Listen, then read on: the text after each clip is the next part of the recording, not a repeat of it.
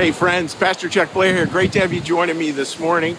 And I am joining you live from Ocean City, New Jersey this morning for our little 10 minutes of morning calm. And I'm looking out there, and that looks pretty darn cool. Love to see the ocean and, and see all that all that it's bringing here and the beauty. So, so today I was going to do it a little differently. What I was going to do was, was just share a, a couple of pieces of poetry, actually.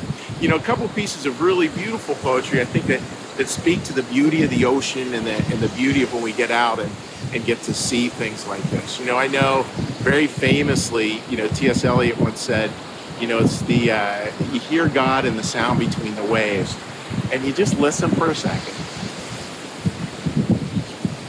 Can you hear that little sound between the waves? I mean, I think that's so much what it's about, that beautiful, beautiful sound between the waves. And so I want to read you a couple of little little pieces here. And and again, this is pure like devotional stuff. This one is this famous poem by Marie Howe, who's one of my favorite poets, and uh, she writes this amazingly powerful poem. And then, of course, we got to bust out a little T.S. Eliot for a beautiful day like this. So take a listen to this from from Marie Howe, and this is the Annunciation. I use this one every year at Christmas because it's so beautiful.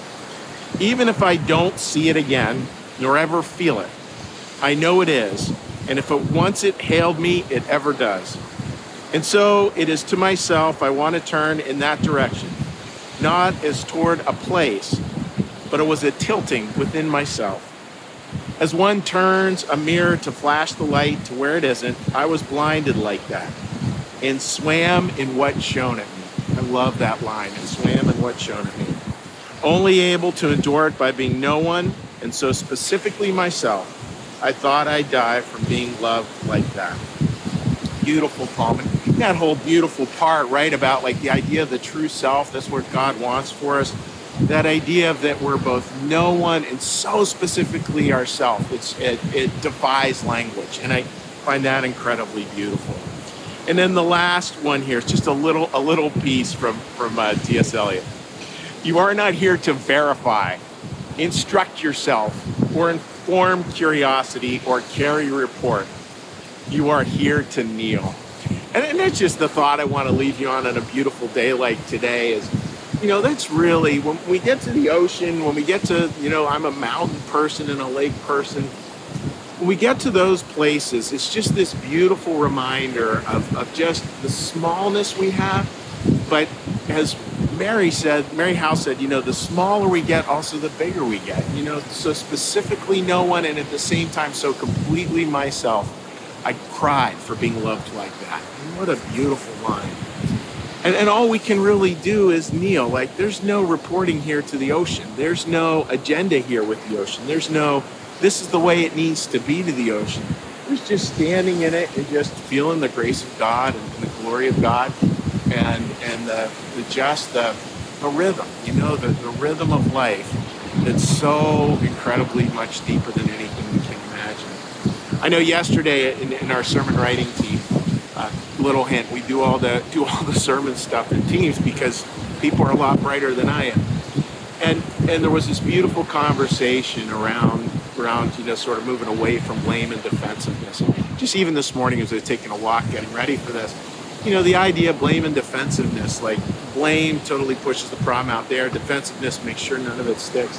That's not the spiritual path. You know, the spiritual path is being at places like this, being at places like the ocean, feeling our bit of creation, but but understanding it's just a bit. But in a sense, we are no one, and yet at the same time, so truly ourselves. And, and can we really get to the point where we can we can lean into being loved like that? So, so friends, that's the the thought for today in our 10 minutes of calm. Now, I don't have a laptop, so I'm not able to scroll down and look at our comments, but I but I certainly wish you all the very best today, and I will be getting onto those comments later on. So, so please, no matter what, feel free to leave the comments. I will just be returning them in typed form later on today when I get a chance to, to bust out a laptop sometime over the next 24 hours.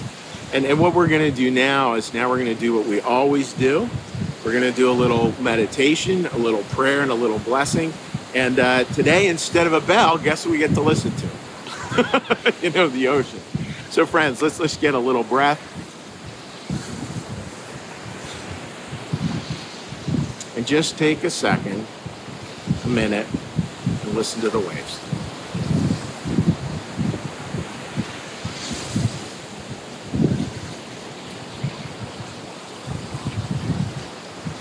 A line from scripture. Be still and know that I am God.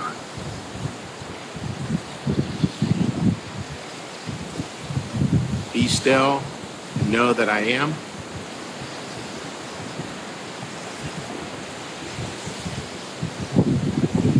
Be still and know that I.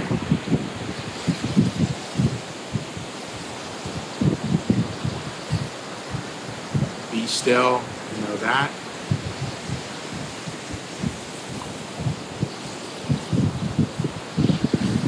Be still and.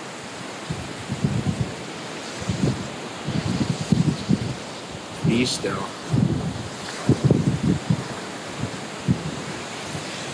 Be. Our Father, who art in the heavens, hallowed be thy name. Thy kingdom come, thy will be done, as in heaven, so upon the earth. Give us this day our daily bread, and forgive us our debts, as we also forgive our debtors. Lead us not into temptation, but deliver us from evil. For thine is the kingdom, and the power, and the glory forever. Amen. May the Lord bless you and keep you. May the Lord make his face to shine upon you, and be gracious unto you.